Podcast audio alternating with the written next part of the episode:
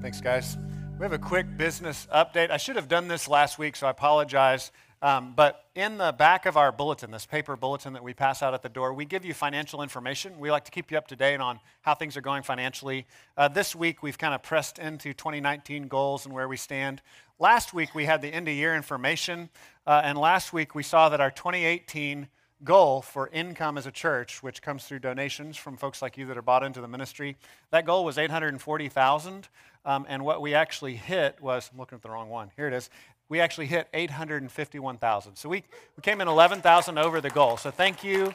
Uh, appreciate your generosity. We just want to praise the Lord for that as well and just thank Him for His provision um, and clarify that if you're just investigating Jesus and trying to understand who Jesus is, giving is not for you. Giving is for people who believe that Jesus has given to them and they want to pass that on. So that's what giving is about. Uh, we don't give to impress God with us, we don't give to earn anything with each other. Uh, but what we do is we give because we believe Jesus has given to us and we want to share that with other people. So I want to thank you for your giving. Invite you, if you're one of those people that maybe is at the place of, I know Jesus has given his life for me, but you haven't begun to partner with us in ministry, I want to encourage you to take some next steps. That might be giving financially, that might be serving with your time, but I encourage you to take next steps of, of passing that on. Uh, but we'll always print the information here. You'll see it on the back of the bulletin and kind of know where we stand. And again, thank you for your participation with us in ministry. Um, we're now going to spend some time looking at the scripture together. This is something that we do every week, this is a central part of our gathering because we believe that the Bible speaks to us with the authority and relevance of Jesus himself. And so, right now, we're embarking on a series in the Gospel of John. So, if you have a Bible, go ahead and open up your Bible to John, the Gospel of John. It's the fourth one. We've got Matthew, Mark, Luke, and John. It's the fourth book of the New Testament. Um, if you don't have a Bible, we've, we put some black Bibles under the chairs. I encourage you to grab one of those or use your device to look that up. But we'll be in John 1 19 through 51 as we embark on this series called Who is Jesus. Uh, page 886 in the black Bibles that you see under the chairs, if you want to turn there. Page 886. We want to get you in the habit, giving everybody time to turn there, because we want to get you in the habit of, of looking at this book, right? Uh, we'd love for you to get even more involved, right? Not just looking at this book on Sunday, but reading it for yourself throughout the week, maybe getting into a Bible study or a group where you wrestle it, wrestle with it some more on your own. In this series, Who is Jesus? We're trying to figure out who Jesus is, right? Who, is Jesus? We're told that the way we get to know God is going through Jesus. So we want to spend some time investigating what the scriptures have to say about Jesus. This week, we're going to see how the movement begins. At the end of chapter one, we're calling it followers. Followers. There's a New Testament word disciple, which means a committed follower. The word follower itself is, is used in this text, and so there's a lot of different words you could use for this. But I'm afraid that we're losing touch with the reality behind the word. Because in our social media age, the word follower is, is beginning to have a more distant and mediated kind of definition, right? Like you can have a follower online and they're really not committed to you. They just want to see what you posted, right? They just want to see the next picture that you're sending out. And so we want to look at the text and say, what does it mean to be a follower of Christ? What does the Bible mean when it uses that word follower or disciple or student. I think one of the best ways to think about what we're going to see in this text is we're going to see the baton being passed from Old Testament followers of Christ to New Testament followers of Christ. I ran track uh, in junior high and high school. Was never very good at it, but at least I know, you know, I know how it worked. We would have these things called relay races, right? Any of you ever run a relay race? Uh, you pass a baton from one person to the next person, and then they take their turn, and then they pass the baton to someone else. There were two primary relay races in track. There was the 400 meter relay. And the 400 meter relay, each of the four people running ran 100 meters, and they ran it very, very fast, very quickly.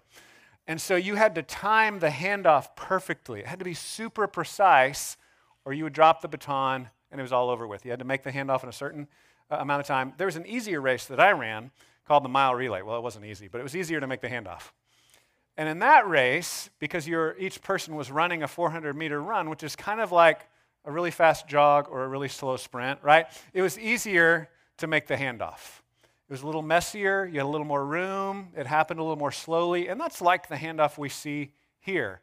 You can read about this handoff in all of the Gospels. We're going to look at John. We're going to see how John, in the Gospel of John, shows us the handoff between, we got to differentiate the Johns here, not the Apostle John that wrote the book, but John the Baptist. So John the Baptist had followers, and then they started following Jesus. John the Baptist was telling people to turn to God and to trust Him. And then when Jesus came, he was like, go follow Jesus. So we see this handoff taking place of followers. Let's start in verse 19. So, chapter 1, verse 19, it says, And this is the testimony of John when the Jews sent priests and Levites from Jerusalem to ask him, Who are you? So he had a very public ministry. I'll just pause and explain this for a minute. Big public ministry, a lot of people are following him. And so the central religious leaders are a little freaked out.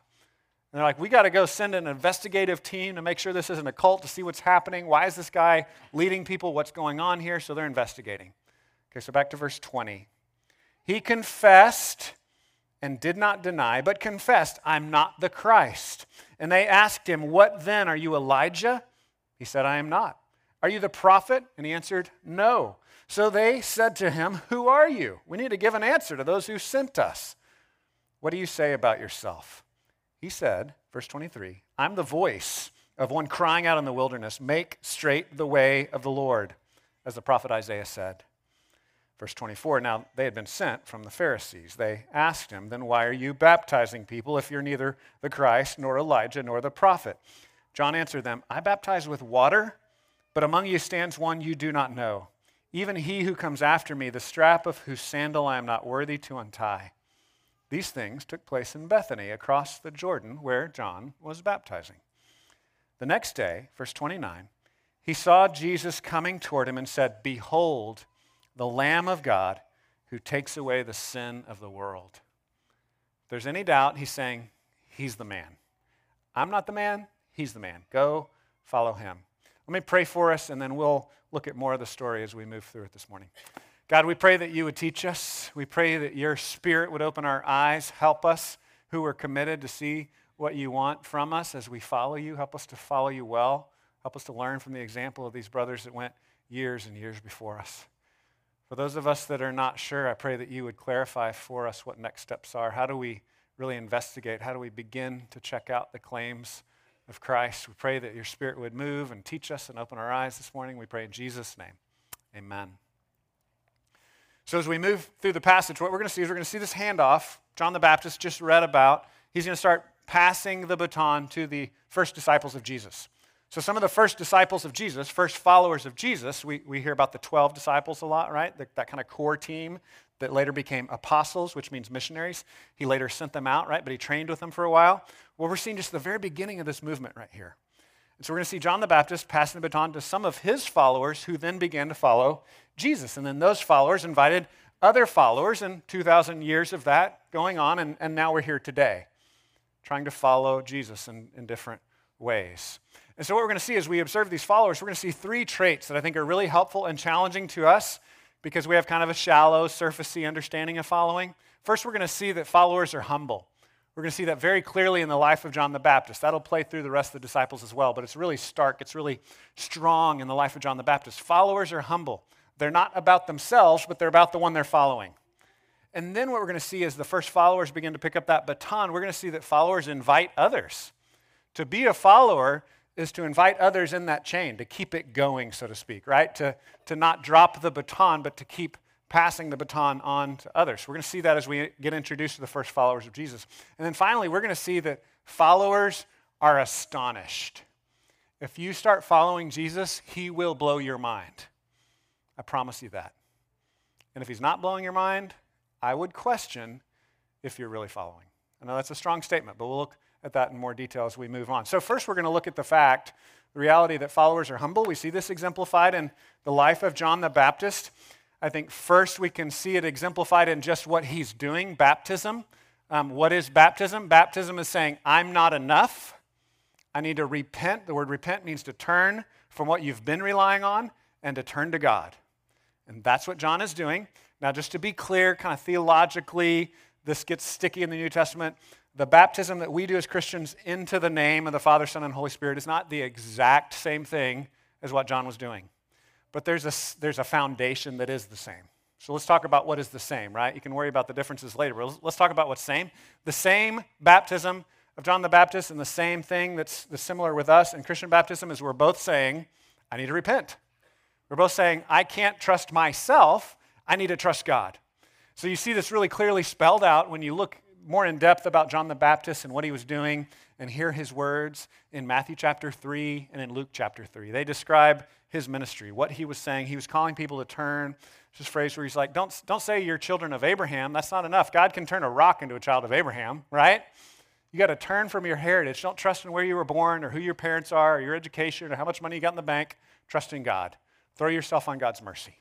And that's the nature of John the Baptist's baptism. That is, I would say, the same, a similarity to how we see baptism, right? We're, we're turning from self and we're turning to God. And then being baptized, being washed, being renewed into the name of Jesus, God the Father, Son, and Holy Spirit. So that's the foundation that points to this idea of humility. That's true humility. And then we also see it in the way that John reacted to the people he was talking about. So, just as an aside, if you want to study more John this week, more John the Baptist stories, you can go to what I just mentioned, Luke 3 and Matthew 3. You could also go to Luke chapter 1. In Luke chapter 1, it talks about the birth of John the Baptist and how all that came about. You could also go to, I think it's Matthew 11, Matthew 11 and Matthew 14. Matthew 11 and Matthew 14 give more information about John the Baptist, right? He pops up in all the different gospels, and so you can kind of piece together his life and his story by looking at all these different places. So look again at verse 19 where we started. This is the testimony, right? This is what John was saying, his testimony. Like think of testimony in court. He's, he's given a report. Testimony of John the Baptist. When the Jews sent priests and Levites from Jerusalem to ask him, Who are you? He confessed and did not deny, but confessed, I'm not the Christ. So, again, remember, we talk about this a lot in church. The word confession does not mean grovel. Confess means to admit. The Greek word is homologeo, which is literally say the same thing as. So, it's a group of people agreeing with each other, or us agreeing with God, like, I need your help, God, um, or even just admitting something, publicly saying something. Those are all the connotations of, of what the word means. So, he's admitting he's not the Christ. I'm not the Christ. So, this is really important, and I want to just camp here for a moment. This is really basic humility right? And it sounds over obvious, but I want you to dwell on it for a minute. It's really important that I and you say, I'm not Jesus, okay? We need to say that. Um, matter of fact, let's practice saying it out loud. Let's just say it. I'm not Jesus. That, that wasn't so bad, was it? It's, it looks like different things in different lives. For me, it's being a people helper, right? Wanting to please people and help them. For you, it might be control issues. For you, it might be reorganizing a place you work. Um, I don't know where this comes in, but all of us have this like Messiah syndrome that can take us over sometimes, right? We're like, I can save the day. I can fix that. It's all up to me, right? We begin to carry this burden on our backs thinking we can actually save everybody or save the situation.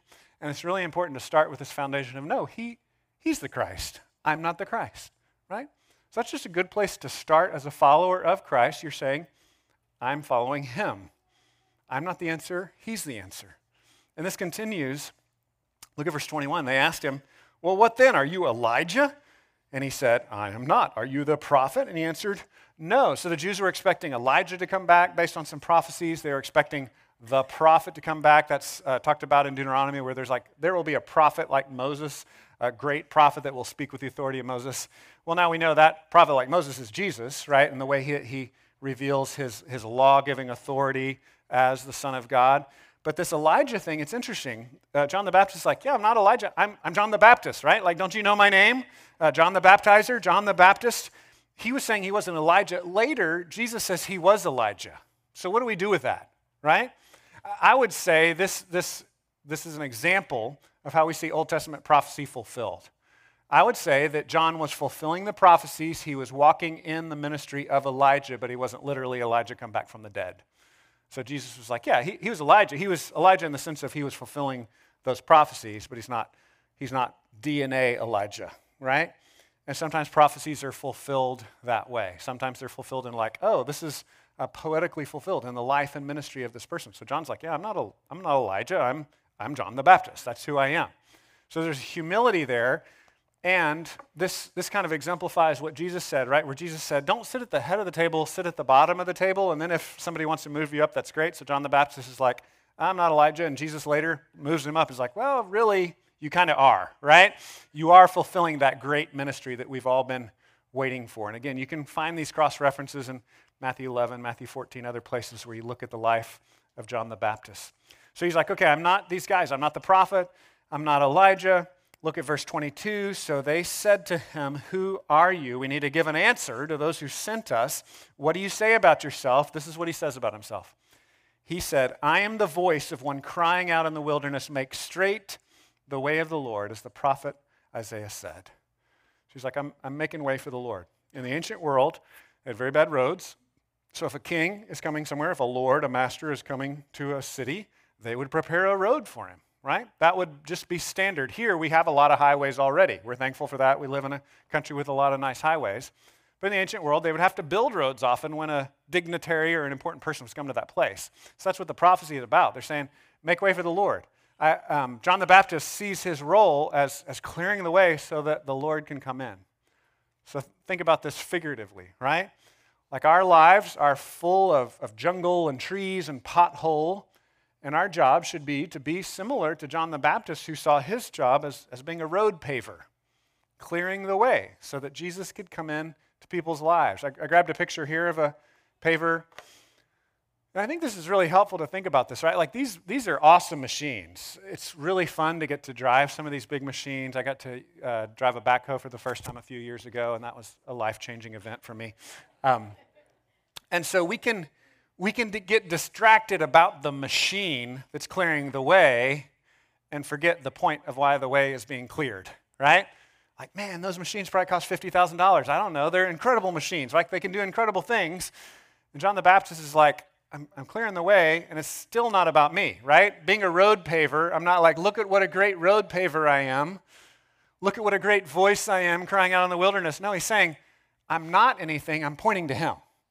That, that's what he's saying here. That's Christian humility. A, a book that we read a year ago, we kind of passed out the book to everybody in the church and studied it for a couple of weeks, is The Secret of Self Forgetfulness by Tim Keller. And in that, he talks about this concept of humility where you're not saying, I'm terrible, I'm a loser, I'm awful. That's not Christian humility. It's like you just kind of forget about yourself completely. You're, you're pointing to the other person, right? You're serving other people in their need in love, or you're pointing people to Jesus. You're clearing the way so that that connection can be made. And I think that's what it looks like in our life. As followers of Christ, we should be humble like John, where we're, we're paving the road. We're, we're moving other people so that they can see Jesus. If you continue on in the text, let's see, I stopped at the clearing the way. I got lost here in my text. Verse 24. Now they'd been sent from the Pharisees, so these were the religious leaders sent the people to investigate. Verse 25, they asked him, Then why are you baptizing. If you're neither the Christ nor Elijah nor the prophet, they're like, you can't, you can't really do this. You can't call people to repent from their Jewishness and trust in God and ask Him for His mercy unless you have some sort of like official title or something, right? Unless you're a really important person. Verse 26, John answered them. I baptize with water, right? Like what I'm doing is really not that big a deal. I'm calling people to repentance. I baptize with water, but among you stands one you do not know even he who comes after me, the strap of whose sandal I am not worthy to untie. These things took place in Bethany across the Jordan where John was baptizing. So again, he's saying, I'm, I'm not even worthy to untie his sandals. Like, I don't, like John's kind of pushing back on them. I don't think you get what's going on here. Someone really important is coming. They're saying to John the Baptist, like, why are you doing these important things? Why do you have followers? Why are you baptizing? Why are you calling people to repentance, right? They're making it about him, and he keeps pushing back. It's not, it's not about me. It's about the one who's coming. It's about the one who's coming. Most theologians see this as the bridge from Old Testament to New Testament. Again, other places Jesus talks about him being the greatest in the old covenant, right?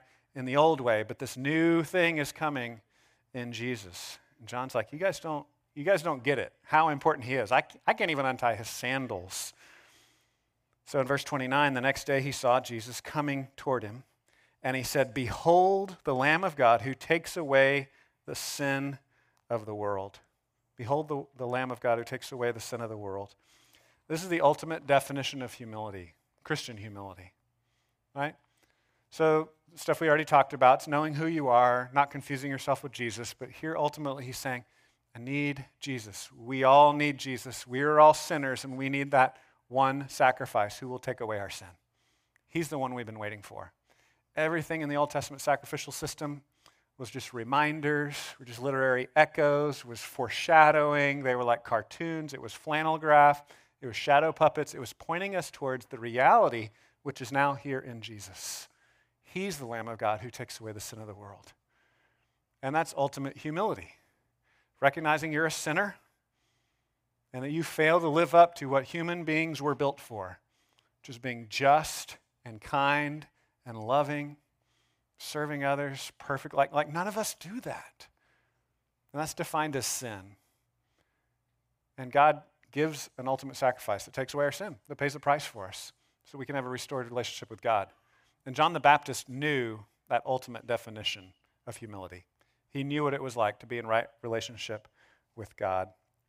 So he points to him, he's, Behold the Lamb of God who takes away the sin of the world. Verse 30, he goes on, This is he of whom I said, After me comes a man who ranks before me, because he was before me. He has to say that little background we see in Luke 1 and these other passages that we look at, because John the Baptist and Jesus were cousins, and John was actually older than him, right? And his ministry came first. So he's clarifying what John, the gospel writer, told us earlier in chapter 1, where you're saying, no, Jesus is one with God from eternity past, Father, Son, and Holy Spirit. So he ultimately came before John the Baptist, even though he took on flesh as a baby after John the Baptist. And his ministry on earth started after John the Baptist, right? So John's saying, no, he's, he's before me. He's the one. He keeps pointing back to Jesus. And then look at this, verse 31. I myself did not know him, but for this purpose I came baptizing with water that he might be revealed to Israel. And John bore witness. I saw the Spirit descend from heaven like a dove, and it remained on him. I myself did not know him, but he who sent me to baptize with water said to me, He on whom you see the Spirit descend and remain, this is he who baptizes with the Holy Spirit. And I have seen and have borne witness that this is the Son of God. So, just to kind of get a little more in the weeds, John the Baptist and Jesus were cousins. And John the Baptist is now saying, uh, Yeah, I didn't think it was him. But God told me the Spirit is going to descend on him like a dove, and then you'll know he's the one. And then John saying, And I saw that. So now I know he's the one. Do you see that? Like we think that these Bible characters just walked around with like perfect knowledge all the time, right? John the Baptist just knew because he was a holy man. No, he's like, I, like last week, I didn't know, but just yesterday, I saw the Spirit descend on him. Now I know it's him. He's the one. There's this amazing process when we get into the New Testament, when we get into the gospel writers, you're like, whoa, last week John the Baptist didn't know it's him. Now he knows it's him. What's really amazing is when you look at the other passages in, in Matthew, later on in John the Baptist's life, he's thrown into prison. And he's questioning again Jesus, are you the one? And so you, you might be there, right? Might be like, I knew he was the one, and God revealed to me that he was the one, but now I'm doubting it because I'm in prison, or I've got cancer, or every relationship that matters to me has fallen apart, or I've been hurt in ways that you cannot imagine, or I've just lost all my money. And so John the Baptist sends out his disciples to go ask Jesus, Are you really the one? Because I'm in prison and I'm about to have my head chopped off. And what's really interesting is Jesus encourages him, and and I think what's a beautiful and scary way. He quotes the prophets and he's like, Well, the, the lame are walking, the blind are seeing. And he, he gives that answer. Jesus is like, So yeah, I'm the one, right? These Messiah things are happening through me. But you know what he does? He leaves off a part of that prophetic quote that says, And the prisoners are being set free. Doesn't that hurt? It stings a little bit, right? He's telling his cousin, Yeah, I'm the one, but yeah, you're going to die in prison. Sorry. It's like, I'm, I'm the one, trust me. And as Christians, how does this work out in our life? Well, it, it means when you start to follow Christ, you're not guaranteed that you'll never get thrown in prison. It doesn't mean you're guaranteed that you'll never lose all your money. It doesn't mean you're guaranteed that you'll never get cancer. Jesus is going to say later in John, in John 16 33, in this world you will have trouble. This is the world of trouble. And we are made for heaven, but God has put us in this mission to live on earth and he's saying, You're going to live in the here and now, and you're going to extend my grace to other people in this world of trouble. In this world, you will have trouble, but take heart, I have overcome the world. So when we start following Jesus, we're following in Jesus' footsteps of one who ministered here on this world of brokenness and pain, of cancer and, and prison and job loss, and r- relationships breaking down. And so, as followers of Christ, we're humble. We're like, for some reason, God's left me here. He's got work for me to do. He's got unlovable people for me to love. He's got impossible situations for me to face. But I'm still going to say, He's the one I'm going to follow. He's my only hope. And we see this lived out, as I said, beautifully in the life of John the Baptist. So, followers are humble. Be humble. And I think the central metaphor that John the Baptist gives us is see yourself as a road paver. And don't get preoccupied with what an awesome road paver you are, but your job is just to clear the way so that other people can see Jesus. You're like, hey, there's a pothole, and that's keeping my friend from seeing Jesus. How can I address that? And I think it's a supernatural endeavor, right? You pray, you're like, what? For some reason, my, my friend has this hang up, and they just, they're mad at God, or they don't see God, or they can't understand what God has done for us in Christ. You wrestle through that with them, right? Like, again, think in the ancient world. It's not, it's not an easy thing. They didn't have those pavers, right? They didn't just roll in and then it's done, right? There's like some sweating and some working involved. We're clearing the way for the Lord to come through. How can you open the door for your friends that don't understand, that don't see, that aren't sure, that have doubts? And I see another way of looking at this road paving work that John the Baptist did. He, he did important things, and at the same time, he knew he wasn't that important. I think it's a beautiful picture of being a humble follower of Jesus, right? My prayer for you and for me is that we will we'll go out and we'll do bold things and we'll conquer the world and we'll do crazy stuff for Jesus. And at the same time, we'll be like, yeah, I'm nothing. I'm just, just pointing to Jesus, right?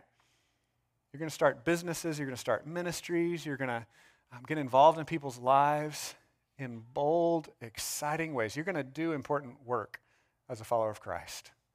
And you're going to keep saying, but I'm, I'm not that important, it's Him, right? You're going to keep pointing the picture back to Him. And again, prayer is what makes this work because we need the Holy Spirit. We don't naturally have the wisdom to, to make all those choices that we need to make. Like, Jesus, show me what to do. Do I do this bold thing or that bold thing? How do I stay humble as I do these bold things, as I invite others to you? And, and that brings us to the next section. We're going to start to see the first followers of John start to be the first followers of Jesus. And so, what we're going to see is that followers invite others. We see this worked out in John the Baptist's life, right? As a follower, he's like, hey, go follow him. He's the man.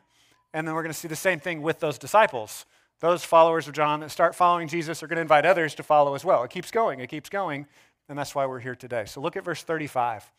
Verse 35 says, The next day, again, John was standing with two of his disciples, his followers, his committed students, is what that word means. And again, just to clarify, the word disciple, um, it's not just a classroom, right?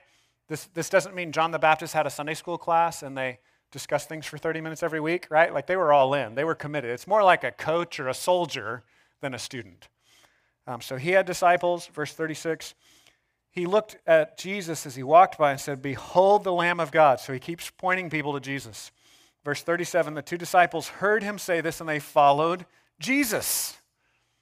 Understand this, right? John the Baptist has people following him. And what happens? They stop following him and they follow Jesus. That's a part of what ministry looks like. You're going to have people in your life you have great influence over, and you're going to be handing them off to Jesus. John the Baptist in another place says, I must become less, he must become greater. That's the process we see taking place here. He's inviting others to follow Jesus. Verse 38 Jesus turned and saw them following and said to them, What are you seeking? They said to him, Rabbi, which means teacher, where are you staying? Where you stay, right? Where you stay at, Rabbi? I, I want to see where you live. That's what they're saying. It's really fascinating. This word, stay, live, dwell, abide, it's the same word as abide in John 15, right? It's this beautiful picture that a lot of Christians that have read the Bible for years love. It's a, it's a favorite passage, John 15, where we're told that to have real life in Christ is to abide in Him, is to stay in Him. It's the same word here. You're like, where, where do you live? Where do you get your life? What does your life look like? It's like, okay, come and see. Verse 39, he said to them, Come, you will see. So they came and saw where he was staying, and they stayed with him that day. It was about the 10th hour. It's late in the afternoon, is what the 10th hour would be, 10th hour of the day. So they're, they're going to follow him. They're seeing where he lives. They're, they're getting to know him a little more deeply. I would encourage you to investigate. This is a really important principle uh, that there's a level of transparency uh, when we're showing people who Jesus is it's also important that they get to know us a little bit. This is kind of a principle I see worked out in, a lot of ministries where um, you can know someone on a surface level, right? Think of the social media kind of knowing. You can know someone at a surface level, but you don't really know them. And Jesus is like, come, come see where I live. Like, really get to know me. Um, I, I grabbed a picture here of a like button, right? This is often how we think of inviting. This is how we think of following. We just like something, or we have followers digitally. There's a deeper knowing going on here. And that's not to say that digital knowing is bad, right? I would argue that we, we have a great opportunity in the digital age. It's, it's parallel in some ways to the first century. They called it the Pax Romana, the peace of Rome, where Rome had conquered most of the known world. They had clean water, they had good highways. And so there was this openness to the gospel traveling all over the world because there was a, a bit of stability, right? There was a lot of understanding, language, they could speak the same language. They had roads and hi- highways and water and all these things that, that led to the gospel spreading. Later on in history, we see the printing press being invented. And so we see a, another kind of openness to the gospel spreading rapidly when the printing press was invented. I think we're in a similar age now. Eh, who knows? You don't really know history until later, right? So we'll see. So I don't want to hate on liker, liking and following and, you know, social media. It's not completely terrible. We just need to make sure we understand that that's not everything, right? That's kind of the surface. That's, that's the shallows of inviting people. And, and we use this stuff, right, as a church. We have a Facebook page, and we have a website, and we encourage people to like and to follow and to share, right? So that we can clear the way so that people would see Jesus. But we want people to find something deeper. We want people to be connected in real relationships, like we see with Jesus in his first followers. That's why we do small groups. That's why we encourage people to get into community. That's why we encourage people to serve in ministries in pairs and threes and fours so that you could do life together and get to know each other. Because Christianity works better in an authentic environment where we're real with people. Um, so it doesn't necessarily mean, like Jesus says, come and see, right? Well, he's talking to two people you might know 200 people, right? Like I, as pastor of the church, I, you know, I know 1,000 people. I can't really have you all over to my house. Sorry, right? This is not going to work. So, so our job is to kind of divide into cells. Let's, let's get to know each other and get to know each other in groups. And let's be as transparent as possible. One of the ways that this works itself out is just being real about your own junk, right? Community for Christians looks like saying, I'm struggling. Will you pray for me? I need some help. That's a big part of what Christian community looks like. Do you have anybody in your life like that? Where you can say, I'm struggling, will you pray for me? And you might be thinking, yeah, I don't think I have anybody like that in my life. Maybe the problem's you. Maybe you just need to take the risk and say, well, Jesus loves me, I'm going to take the risk and ask somebody to pray for me. Maybe you just need to take that step. Christian community is like, I need help. Can you help me? Will you pray for me? Here's an area where I'm struggling, and, and you being willing to do the same for other people. Verse 38 Where are you staying? Where are you staying? And I think this getting to know people deeply helps us to kind of tie some things together that we misunderstand. Um, inviting people to follow Jesus is not just an extrovert thing, right? It's an extrovert thing and an introvert thing. Here we see a couple of guys coming to see where Jesus lives, right? That's an introvert thing. That's just like a couple of people getting to know each other. So, like, the, the way I'd set this up, obviously, everybody fits somewhere on the spectrum. We're not all the same. But extroverts generally are like, I want to invite a thousand people to Jesus, but probably not have a second conversation with them, right? And I say, that's great. God bless you, right? Like, go for it. And then an introvert's like, I want to really get to know these three people, and that's it. I really don't want to meet any new people, right? I say, God bless you. That's awesome. One of the cool things in the church is, is God says we're, we're a body with different body parts, and we have different roles and different likes and different gifts. So let's, let's work together, right? So if you're an extrovert, why don't you find a friend that's an introvert that can help you move past two or three conversations with people, right? Wouldn't that be a cool thing? They could stretch you a little bit. And vice versa. If you're an introvert, right? Tag along with an extrovert who can help you meet more than the four people that you're planning on meeting this year, right? And we, we work together. So I would say no, no shame here. We both invite people to Jesus. We both pave the way for people to meet Jesus, right? Both kinds of personalities. And you have different opportunities, right? And, and And beyond this, again, like I was saying in the previous point, we pray. Because ultimately, we're not in control of any of this, right? We, we've got our gifts, we've got like the opportunities, and we're like, God, what do you want to do with this?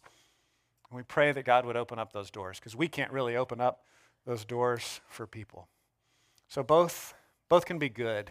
And this reminds me of what we learned at the beginning of chapter 1 that the Trinity, God the Father, Son, and Holy Spirit, is a community.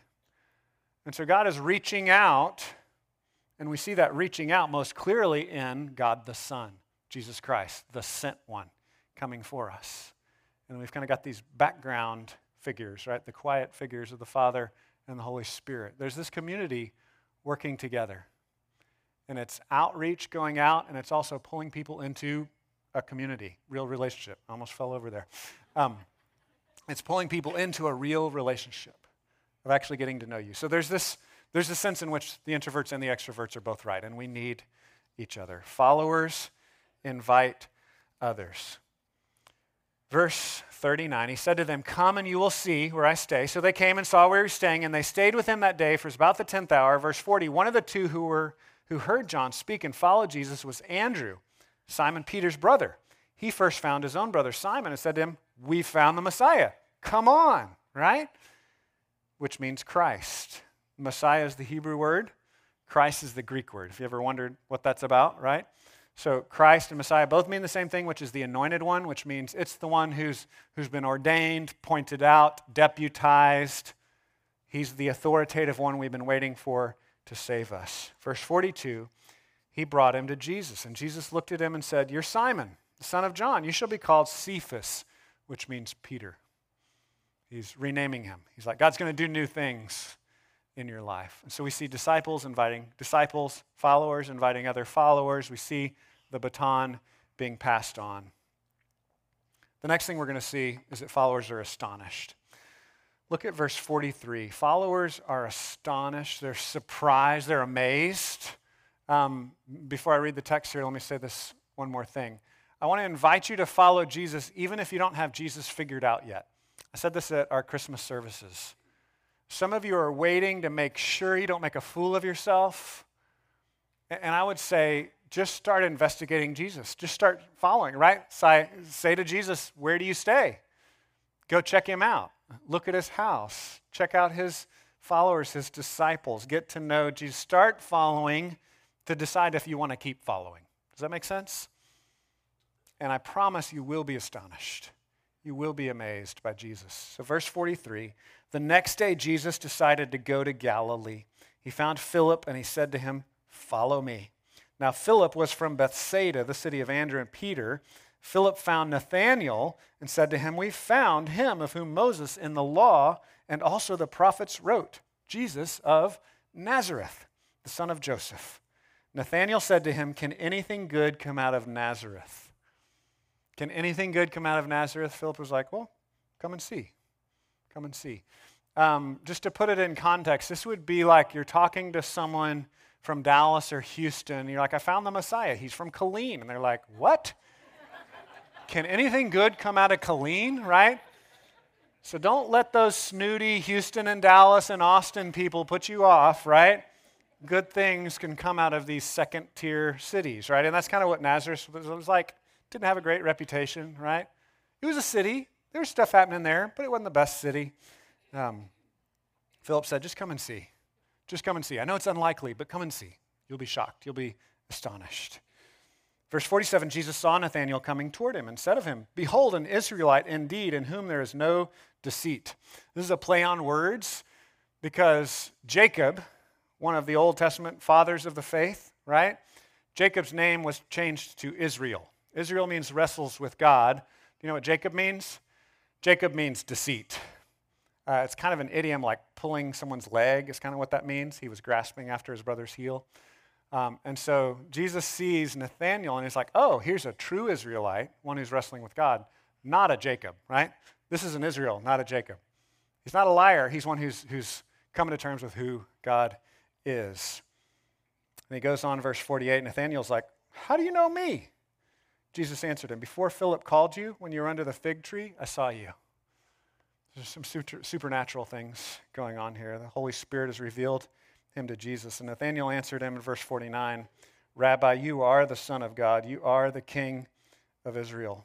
Jesus answered him, Because I said to you, I saw you under the fig tree, do you believe?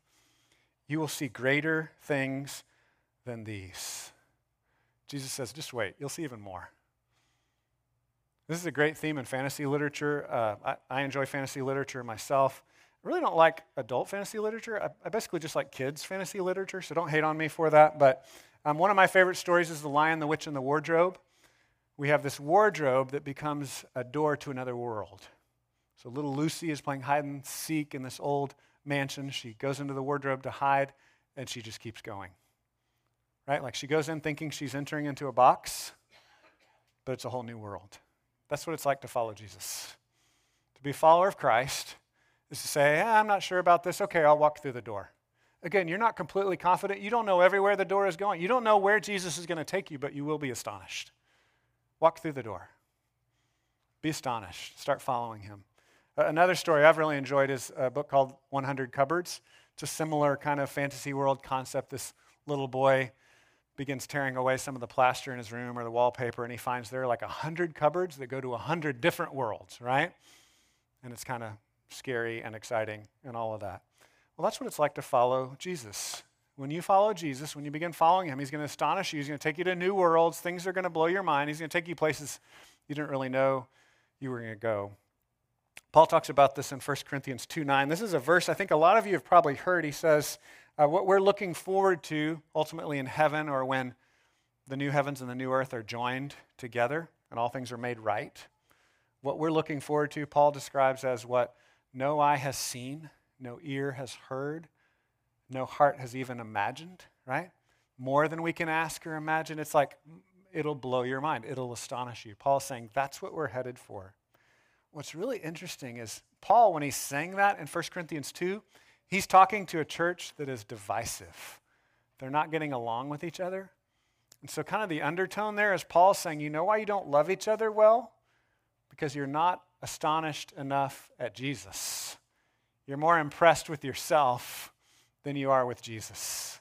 And so, Paul is taking them back to Jesus again. And he's saying, Your, your culture, your church, Corinth, y'all are nuts. Everything's crazy. You're all divided up. You're all broken. You know what'll fix that? Is, is looking at Jesus again. Start following Jesus. And as you follow Jesus, then, then you won't be able to help but love each other. These other things are going to fall into place. We'll end with uh, verse 51 here. Verse 51, he says, well, I'll back up and read 50 again. Jesus said, Because I said to you, you're under the fig tree, do you believe? You'll see greater things than these. You'll see greater things than these. Verse 51, here's the greater things. He said, Truly, truly, I say to you, you will see heaven opened and the angels of God ascending and descending on the Son of Man. He's saying, I, I called, you know, he called Nathanael. He's like, You are a true Israelite. You're not Jacob. You're not the deceiver. And when you go back in Genesis, Jacob had this vision of angels ascending and descending on this ladder, the staircase between heaven and earth. Jesus is like, here I am. I am that stairway to heaven. I am that ladder.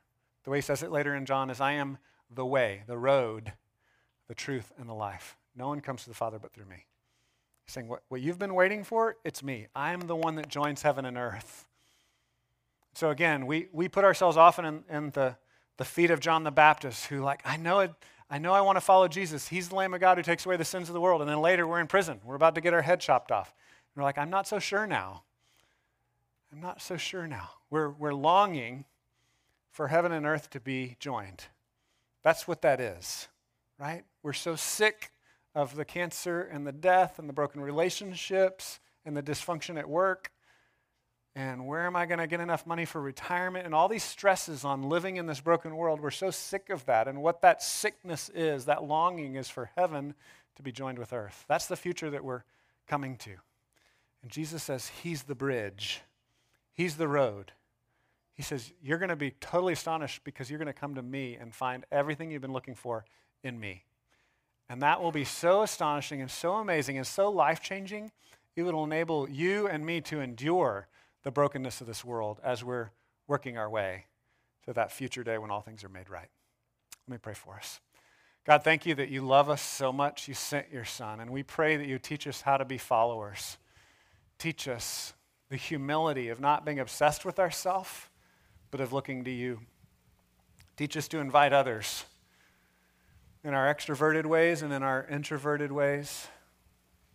Teach us, Lord, to be astonished. We're hungry, Lord. We're longing for heaven and earth to be joined. Help us to be a part of that. Help us to, to see you as the bridge. We pray this in Jesus' name. Amen.